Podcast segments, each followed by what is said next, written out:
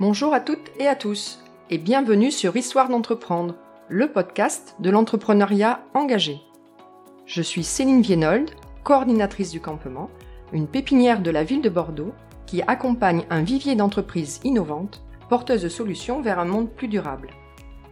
Le campement héberge 25 entreprises et bénéficie d'un environnement entrepreneurial unique, responsable et stimulant. La pépinière est installée au sein de l'écosystème de Darwin, un lieu inspirant et alternatif. Avec Histoire d'entreprendre, je vous propose d'aller à la rencontre des entrepreneurs du campement, ceux d'hier et d'aujourd'hui, qui chaque jour participent à construire le monde de demain. Je vous propose d'aller à la rencontre des écosystèmes qui les soutiennent et ainsi vous donner les clés d'un entrepreneuriat engagé. Aujourd'hui, j'ai le plaisir d'accueillir Marie Kérouédan, fondatrice d'Intelligence Culinaire, qui, avec ses produits commercialisés sous la marque Résurrection, est pionnier de l'upcycling alimentaire en associant un savoir-faire biscuitier et la maîtrise de coproduits. Après 4 ans à la tête de l'entreprise, une levée de fonds et le financement d'une usine implantée en région bordelaise depuis quelques mois, Marie nous retracera son parcours entrepreneurial, sa vision du développement d'une entreprise engagée et également ses retours d'expérience. Je vous souhaite une bonne écoute. Bonjour Marie. Bonjour. Et bienvenue au podcast Histoire d'entreprendre. Je suis ravie de t'accueillir aujourd'hui. Euh, tu es la fondatrice et euh, dirigeante de Résurrection. Est-ce que déjà tu veux nous en dire un peu plus sur ce qu'est Résurrection et l'entreprise que tu diriges donc? Avec plaisir. Résurrection, donc c'est une jeune start-up, encore jeune, qui, a, qui a un peu plus de 4 ans maintenant. Résurrection, en fait, c'est le nom de la marque. La société s'appelle Intelligence Culinaire. Et la, vocation première, la mission de, notre société, c'est d'être sur la valorisation culinaire des, coproduits. D'accord. Les coproduits, ce sont des résidus euh, issus de, l'industrie agroalimentaire qu'on collecte et qu'on transforme en, en savoureux biscuits. D'accord. Tu peux nous donner un exemple peut-être concret de ce qu'est un, un, résidu de, de l'industrie agroalimentaire Oui, bien sûr. Alors, on en utilise trois aujourd'hui dans nos produits.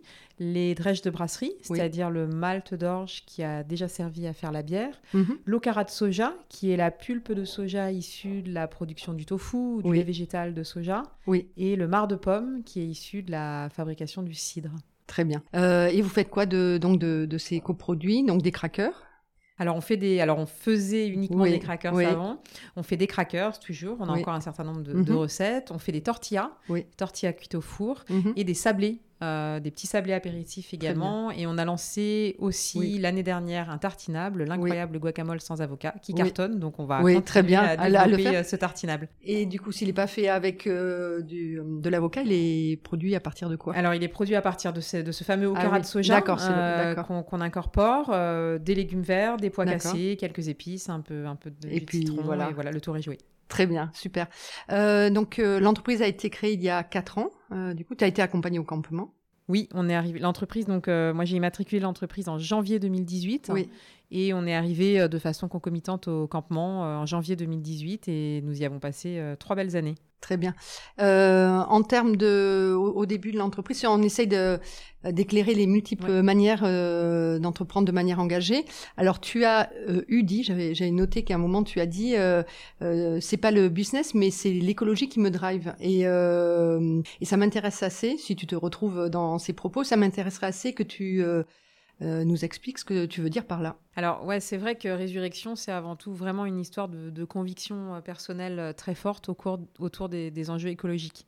Et le projet a vraiment sincèrement émergé de ça. C'est pas juste du storytelling. Euh, même si évidemment on l'utilise en storytelling. Mm. Euh, c'est vraiment euh, la, nécessité en fait de, de faire face à la raréfaction des ressources en matière première en allant chercher les ressources disponibles sur le territoire. Et Résurrection, c'est ça son cœur de mm-hmm. métier en fait, c'est d'utiliser les produits disponibles et de les transformer en produits alimentaires destinés à l'être humain. Voilà, et c'est il y a une véritable conviction écologique. Pourquoi? Parce que on constate jour après jour que l'exploitation des matières premières sur nos territoires est de plus en plus difficile. Il y a des mhm. problèmes de sécheresse, il y a des problèmes d'intempéries diverses et variées, des problèmes d'approvisionnement. De, euh, La guerre en Ukraine en est un, triste exemple. Et, euh, et, à côté de ça, on fait, on fait face à, une sorte de surabondance de gisements de matières végétales qui peuvent être bio, puisqu'il y a beaucoup de, de, coproduits bio disponibles mhm. sur le territoire, et qui sont délaissés, inutilisés, alors que, euh, comme on le prouve petit à petit, en faisant passer des, des tests d'alimentarité à nos produits, euh, possèdent plein de bénéfices nutritionnels, sont de beaux texturants naturels, voilà. Et donc, vraiment, c'est la, la, rencontre de ces deux sujets mhm. qui m'a mis sur le, sur le chemin de, de, cette biscuiterie. Et vous êtes euh, plutôt innovant euh, sur ces sujets-là? Parce qu'en fait, il y a peu de. Lorsque vous êtes lancé, peut-être c'est plus le cas maintenant, mais lorsque vous êtes lancé il y a quatre ans, finalement, il y avait peu de produits qui étaient proposés avec euh, cette idée de produire à partir de, de coproduits oui, ou de. Oui, tout à fait. Ouais, ouais, c'est vrai qu'on est on est complètement pionnier dans dans l'upcycling dans l'upcycling food en fait en France, en Europe aussi d'ailleurs. On a fait des petits depuis et c'est une très bonne chose. Alors la plupart des des, autres petits projets qui sont, qui sont montés euh, travaillent uniquement sur la base de drèche de brasserie. Ils sont vraiment restés sur le, sur, le, sur le sujet de la drèche. Nous, dès le début, on a choisi d'ouvrir ce sujet-là à d'autres coproduits pour des raisons de territoire, de disponibilité, de, et puis de, de, de, projets plus global aussi, je pense, autour de, de, tout ce qu'on pouvait faire avec tout ce qui était disponible. Donc il y a vraiment cet enjeu-là dans, dans, le projet Résurrection. Mais oui, on a, on a été pionnier, on a beaucoup défriché, on continue à défricher. Et je pense qu'on pose aussi un certain nombre de jalons et que voilà, si ça donne l'envie à d'autres euh, business de se monter, je pense qu'il y a de la place pour, pour, pas mal d'acteurs et tant mieux. Très bien. Euh, tu es aussi euh, donc dirigeant d'une entreprise qui aujourd'hui dispose d'une unité de production à côté de Bordeaux, à Canéjan, en fait, depuis quelques mois. Tu as levé des fonds euh, Qu'est-ce que, du coup, la question que je me pose, c'est comment tu arrives à associer euh, ces engagements qui sont euh, des engagements euh, personnels, le constat que tu as fait qui a amené la création de, de Résurrection dont tu viens de nous parler, et le, le, fait de diriger une entreprise. En fait, quels sont peut-être les challenges que tu rencontres en tant que dirigeant d'entreprise engagé sur ton secteur d'activité? On est toujours obligé de faire des concessions. C'est ça qui est difficile, c'est que la sensation de, toujours faire le grand écart entre, entre, entre des convictions profondes et les nécessités de l'activité euh, génère forcément de la déception à certains moments. C'est certain. Moi, j'ai rêvé un projet très engagé. Oui. Il est dans les faits très engagé, mais on est confronté à un certain nombre de contraintes.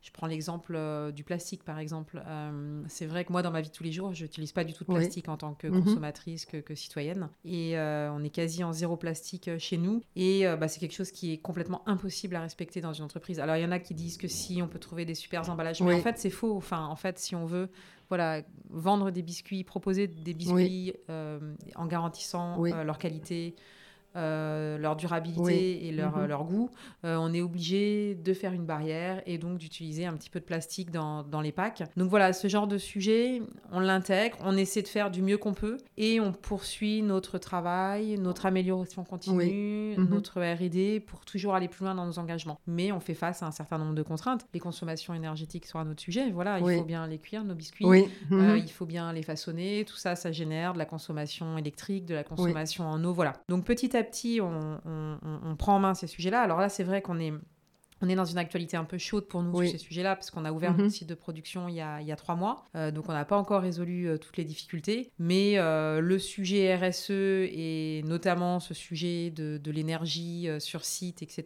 va, va devenir un, point, un focus important dans les, dans mhm. les mois et années qui viennent. D'ores et déjà, on est certifié Bicorp, ce qui déjà met en avant un certain mhm. engagement, mais on ne compte pas, on compte pas s'arrêter là et euh, essayer de pousser nos engagements le plus loin possible. Et euh, tu pourrais nous dire en deux mots euh, ce qu'est la certification Bicorp On en a déjà parlé sur le podcast, mais ça, serait intéressant d'avoir euh, ton ta vision personnelle de, cette certification et, surtout des raisons pour lesquelles tu t'es tu as été certifié. Et est-ce que ça t'a demandé en termes de, de démarche et de d'investissement en fait ouais, temps alors c'est vrai que c'est beaucoup de temps à passer. Bicorp, c'est quand même une labellisation qui, euh, qui demande ouais, de l'énergie, de l'investissement en temps humain, en travail. Mhm. Donc faut pas, euh, faut pas le nier. Euh, après, nous, on l'a fait parce que on, a tout de suite, on a tout de suite trouvé la, cohérence avec notre, notre aventure entrepreneuriale. Mhm. Et c'est vrai qu'on cochait déjà beaucoup de cases avant de commencer. On savait qu'en fait, on n'allait pas peiner à avoir Oui. la certification. Mhm. Euh, donc nous, c'est, on le conçoit également comme une étape, c'est-à-dire Oui. pour moi, c'est pas du tout Oui. une fin en soi d'être Mhm. certifié Bicorp. Euh, c'est une étape pour se fixer des objectifs et aller plus loin sur un certain nombre de sujets et, euh, et suivre une trame en fait qui nous permet Oui. euh, de progresser. Donc pour moi, l'objectif est vraiment là. Après, ce qui est intéressant, c'est que ce n'est pas juste entre guillemets une certification environnementale, Oui. mais que ça touche à des enjeux sociétaux, Oui. sociaux, Mhm. euh, de gouvernance, Oui. euh, voilà, de relations aux clients, aux collectivités, etc., à toutes Mhm. les parties prenantes. Et ça, enfin, cette vision assez holistique finalement euh, de l'entreprise au travers de, de la certifi- certification Bicorp euh, est un vrai plus, je trouve. Et euh, on organise d'ailleurs le 10 juin une journée euh, dédiée à ces sujets RSE et notamment à Bicorp Oui. Pour que les salariés aussi qui sont arrivés depuis qu'on a eu la certification prennent conscience de ces enjeux parce que finalement ça touche à tous les pans de l'entreprise et, et c'est nécessaire que, que tout le monde se sente impliqué dans, Tout dans, à fait. dans ces éléments-là. Et merci. euh, oui, parce que j'avais une question. Je me demandais, euh, tu portes euh, en toi, à titre assez personnel, les, ce, qui, ce qui sont les fondements en fait de la raison d'être de l'entreprise, qui ont été traduits dans une activité, un modèle économique. Mais euh, une de mes questions, et tu euh, y réponds partiellement en évoquant cette journée du 10 juin. Comment tu fais le, le pont au quotidien entre euh, la vision de l'entreprise, euh, les valeurs de l'entreprise et la manière dont euh, voilà les euh, les salariés euh, prennent les décisions euh, euh, parce que bon j'imagine que l'entreprise se développe et donc euh, tu ne peux pas être partie prenante pour le coup de toutes les décisions dans l'entreprise donc comment on arrive vous arrivez à garder une feuille de route alignée avec euh, la, la raison d'être Alors déjà dans les- via les recrutements, enfin, c'est-à-dire Oui. que moi Mhm. systématiquement la question de l'engagement écologique, de la prise de conscience du sujet, du sujet de l'urgence Oui. climatique, Mhm. euh, des questionnements sociétaux et sociaux, enfin voilà, Oui. c'est des sujets que j'aborde en entretien. Mhm. Alors pas de la même façon selon Oui. que j'ai un stagiaire euh, tout jeune ou quelqu'un de, de plus Mhm. affirmé en face de moi, mais en tout cas c'est un sujet qui fait partie des, des questions que Oui. je pose. Alors c'est pas euh, voilà parce que quelqu'un mange de la viande Oui, qu'il que- va pas pouvoir travailler chez bien nous. sûr oui Mais on, on a quand même une certaine ouverture d'esprit. Mais,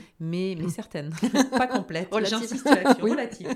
Euh, c'est vrai que moi, quelqu'un voilà, quelqu'un qui me dit que non, l'écologie, euh, bof, à part trier les déchets, ça le Oui. préoccupe pas beaucoup, il Oui. n'a pas sa place chez nous. Clairement, ça, Oui. c'est sûr et certain.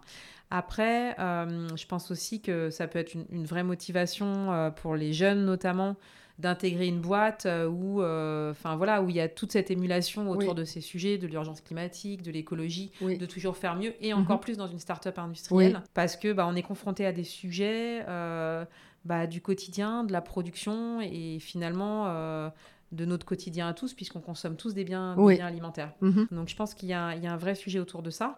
Après, euh, c'est vrai que là, j'ai pas eu trop le temps ces derniers mois, mais euh, on va régulièrement aussi faire des sensibilisations auprès de l'équipe. Alors Oui. là, il y a cette fameuse journée Oui. RSE dont je parlais tout à l'heure, où on va aller visiter des sites de tri des déchets, un site d'enfouissement aussi, pour bien faire, faire comprendre à tout le monde de cette nécessité euh, bah, de, de gaspiller le moins possible Oui. et, et de, et de jeter le moins possible.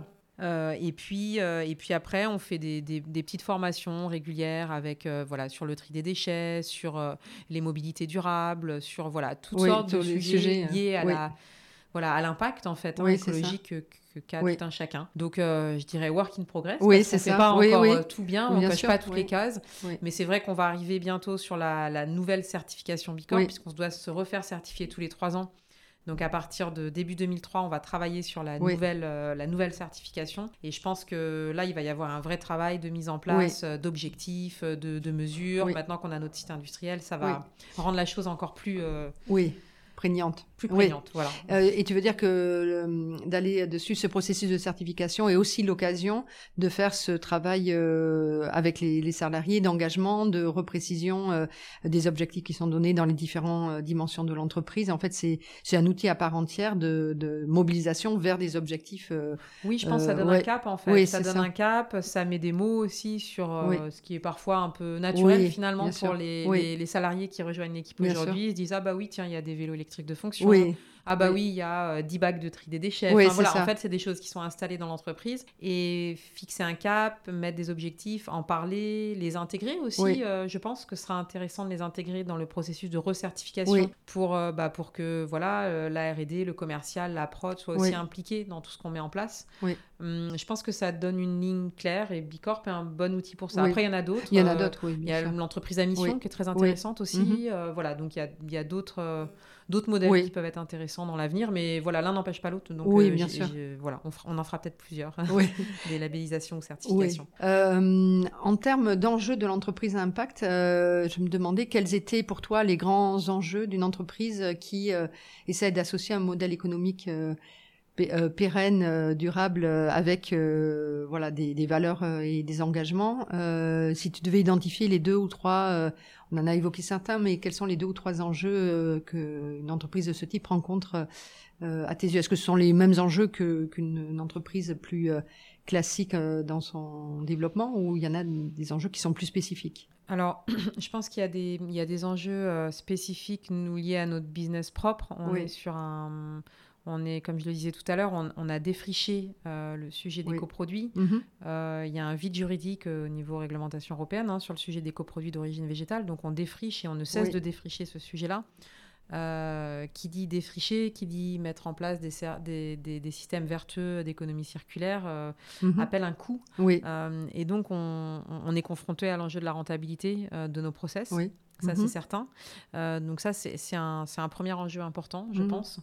Euh, et ensuite, euh, et ensuite un, enjeu dans une entreprise comme la nôtre, c'est de parvenir, alors comme beaucoup de boîtes, hein, mais peut-être encore plus spécifiquement quand on porte autant de conviction que, que notre entreprise, c'est réussir à faire son trou, à trouver sa place dans des rayons de, de supermarchés, de réseaux spécialisés bio, etc où euh, bah, il y a beaucoup de grandes marques euh, qui... Euh, alors, il y en a certaines qui font les choses très bien, mais il y mhm. en a beaucoup d'autres qui font les choses beaucoup moins bien que mhm. nous. Mais pour le consommateur, le prix ne doit malgré tout pas être trop élevé. Donc, on revient sur cette notion de rentabilité, de prix. Le, prix du produit fini, il faut réussir à le sortir à un prix qui est, qui est viable pour le consommateur. Et ça, c'est un véritable enjeu, d'autant plus en période de forte inflation comme celle que nous commençons à connaître, parce que je, je pense que ça va ne faire que s'accroître. Mhm. Euh, donc c'est un non, ça c'est un, véritable enjeu, je pense, et on essaie, on essaie d'y répondre. Alors nous, on n'augmente pas nos prix. Euh, on mhm. fait le choix de, stabiliser nos prix, notamment parce qu'on n'est pas trop dépendant des cours des matières premières internationales euh, et du non bio. Mais ceci dit, on est quand même dépendant de, comment dire de de la spéculation sur les cours des matières premières en ce moment. Donc on est un peu impacté, mais voilà, un peu moins que d'autres. Donc on voilà, on essaie de se positionner correctement pour trouver notre place auprès des consommateurs. Et euh, est-ce que euh, il y a d'autres enfin il y a d'autres enjeux? Je me posais la, la, question de savoir si finalement il y avait tant d'enjeux euh, que ça spécifiques euh, pour les entreprises, euh, tu vois, euh, engagées qui, qui, sont en développement versus des entreprises un peu classiques. Mais peut-être qu'il n'y en a pas tellement, tu vois, d'enjeux spécifiques. Il n'y a peut-être pas. ma question n'est pas très claire, mais tu l'as comprise, je si, crois. Si, si, ouais, les, enjeux, bah, les enjeux, je pense, sont, sont, sont, poussés un peu à leur extrême, quoi. C'est-à-dire cette notion de rentabilité, de prix juste pour le client. Oui qui sont les enjeux de toute entreprise, oui. mais peut-être porter un stade bien plus important euh, pour des business innovants tels que le nôtre. Mhm. Mais finalement, on est une entreprise comme les autres, on fait certes l'innovation, on est très bien positionné. Euh, euh, dans, dans, l'upcycling, dans l'économie circulaire. Mais il n'empêche que si on veut euh, dégager une pérennité à notre entreprise, il faut forcément passer par, par une rentabilité économique et financière. Donc c'est le lot de toutes les entreprises. C'est le lot de toutes les entreprises. Donc là-dessus, on, on, coche les mêmes cases que les autres finalement. Mais je dirais que le chemin pour y parvenir est plus biscornu, mais c'est aussi ce qui fait tout l'intérêt, toute la valeur ajoutée du projet, c'est qu'on met des process en place, on crée, on innove, on développe des produits, bien entendu avec des externalités très positives, mhm. euh, mais avec un objectif de rentabilité. Très bien. Euh, on a évoqué euh, tout à l'heure que tu as fait une levée de fonds il y a quelque temps. Mm. Euh, est-ce que qu'est-ce que ça a changé justement d'être une entreprise à impact qui cherche à des financeurs en fait?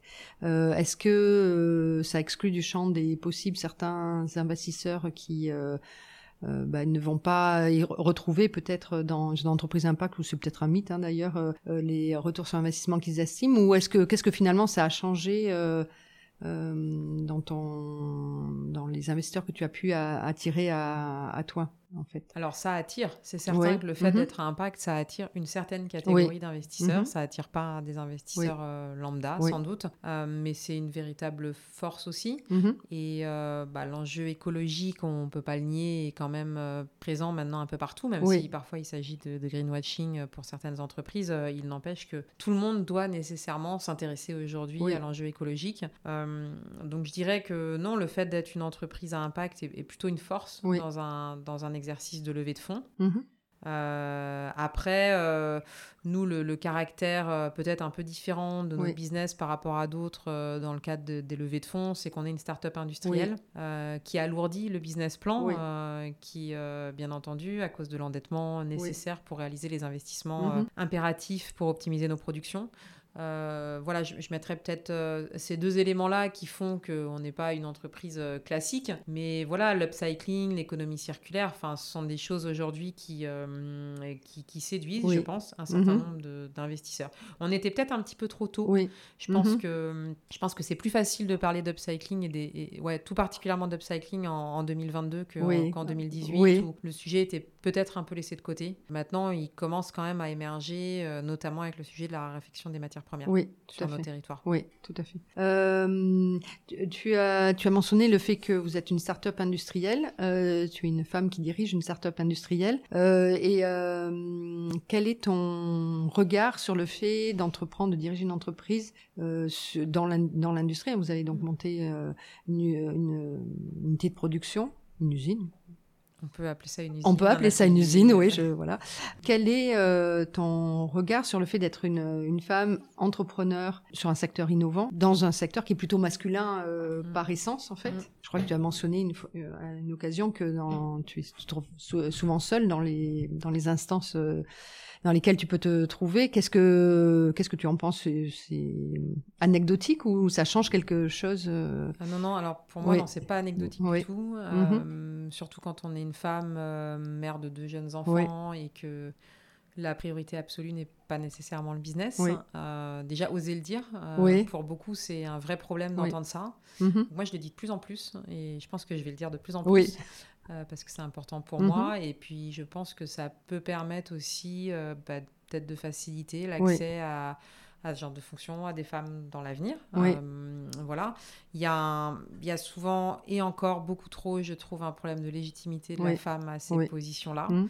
Pourquoi Je pense que c'est le, le fruit euh, d'une construction socio-culturelle tellement longue qui date qu'on- euh, voilà, oui, un peu. qu'on passerait beaucoup de temps à en discuter Oui. ici. Mais euh, mais il y, a, il y a cette question de la légitimité, il y a cette question de l'isolement en tant que femme. euh, Voilà, on, est euh, très souvent euh, dans des milieux masculins à discuter uniquement avec des hommes euh, qui Mhm. n'ont pas le même quotidien que nous. De fait, enfin, on fonctionne, euh, euh, enfin, on n'a pas, on n'a pas le même quotidien, c'est indéniable et euh, pas sou- souvent pas la même charge mentale sur, sur Mhm. toutes sortes de sujets. Donc je pense qu'il y, a un- il y a un isolement qui est réel et, euh, et peut-être un manque de confiance de temps en temps. Je dis peut-être parce que de fait, il y a quand même bah, beaucoup de personnes qui m'ont fait confiance depuis Oui. le début. Mhm. Euh, c'est vrai que j'ai levé des fonds, euh, Oui. j'ai réussi à réunir beaucoup de financements bancaires pour Oui. monter, développer notre site industriel. Mhm. Donc il y a aussi beaucoup de gens qui m'ont fait confiance. Donc je peux pas non plus dire Non. que voilà cette notion de confiance, elle est, elle est pas systématique. Elle peut être présente, mais elle est pas systématique. Elle est peut-être plus dure à acquérir. euh, Peut-être, oui. peut-être qu'il faut. Oui. Enfin, c'est souvent ce qu'on dit, mais c'est Oui. une réalité qu'il faut qu'il faut euh, davantage faire ses preuves, euh, davantage montrer qu'on est disponible, qu'on est prêt à se battre pour son entreprise, etc. Oui, d'accord. Donc il y a un sujet euh, parfois de, de fatigue, ouais, c'est certain. Surtout que, comme tu, ce que tu évoques, c'est que ta vie personnelle et familiale euh, est très importante pour toi, donc tu dois être euh, Mm. constamment en recherche d'équilibre euh, entre le temps que tu dédies euh, à l'un et le temps que tu dédies à, à l'autre, en fait. Et comment tu arrives à trouver euh, cet équilibre ou c'est une recherche constante de euh, il y a un rééquilibrage constant en fonction euh, bah, peut-être des impératifs de l'entreprise à un moment et tes impératifs dans ta vie familiale euh, à d'autres moments en fait. Ouais, euh. je pense qu'il y a une recherche il y a pas de- oui, euh, c'est ça, permanente. Euh, Mhm. Il y, a, mm, il y a eu beaucoup de trop, peut-être moins maintenant, mais encore, encore trop, de, de culpabilité aussi, Oui. euh, avec le, Mhm. le temps qu'on passe en entreprise, à se dédier à son projet professionnel. Alors qu'on a enfin voilà des jeunes enfants une famille euh, Mhm. c'est euh, ouais je, je trouve que c'est un, un équilibre qui est difficile à trouver encore maintenant Mhm. euh, même si en quatre ans, bah, j'ai déjà appris pas mal de choses. J'ai Oui. appris à aborder aussi Oui. mon temps de travail, Mhm. Euh, à pas me laisser envahir par mon entreprise à la maison et aussi parce que mes enfants me l'ont demandé, mes enfants en ont besoin et donc c'est la priorité. Mhm. Mais c'est un sujet qui n'est pas qui n'est pas clos. Résolu ni statique ni voilà. Oui. Pas du mhm. tout et et, cette notion de culpabilité, je pense qu'elle est très féminine sur ces sujets-là. Et, là, c'est un, c'est un déséquilibre évident entre l'homme et la femme à ces fonctions-là. Oui, bien. Euh, est-ce que euh, on arrive à peu près à la, fin de nos échanges, mais je me demandais si tu avais un, alors pas des conseils nécessairement, mais un retour d'expérience sur ton parcours entrepreneurial, euh, euh, parce que tu as été entrepreneur avant d'ailleurs, on l'a mhm. pas évoqué, mais tu as déjà entrepris d'une autre manière, hein, vraiment vraiment différente. mais sur ce parcours entrepreneurial que tu vis actuellement, quel, quel est ton retour d'expérience que tu penses pouvoir être utile pour des personnes qui portent des valeurs, qui sont engagées sur quel que soit le, le sujet et qui se posent la question de voilà d'entreprendre de manière engagée et, euh, concrètement euh, comment s'y prendre et quelles sont euh, les clés un peu de, la réussite. Alors chacun a son projet et sa manière de l'incarner et, et, la vision qu'il ou elle porte, mais est-ce que tu as une ou deux clés à, à livrer qui de réussite, oui. je sais pas, j'ai pas la prétention de on a jamais avec humilité. Voilà, avec beaucoup d'humilité. Oui. Euh, je, pense que si je devais reprendre le projet depuis le début, je me fixerais plus de règles. Je reviens sur le sujet de la vie personnelle. Je pense que je me fixerais plus de règles euh, avec moi-même en fait. Oui, oui. Entre l'entreprise et moi-même au démarrage pour euh, pour moins que l'entreprise empiète sur ma vie personnelle. Ça c'est certain. Et je pense que quand on quand on quand on calme mieux les choses dès le début on se fait moins déborder. D'accord. Donc ça, c'est euh, c'est une, euh, c'est une première question. Euh, je pense se sentir légitime aussi, et travailler mhm. là-dessus, même peut-être se faire accompagner dès le début assez vite pour, pour ce sujet, sur, ce sujet de la légitimité. parce que si on décide de se lancer, de se lancer dans une aventure entrepreneuriale, eh bien, euh, si on a déjà l'envie et l'énergie de commencer, c'est qu'on est légitime pour le faire. Enfin, voilà, il n'y a pas de doute là-dessus. Après, où le business model fonctionne, ou il fonctionne pas, ça. mais ça, bon, à la limite, euh, c'est un deuxième sujet, ça vient dans un second temps. Mais je pense que tout le monde est légitime pour commencer.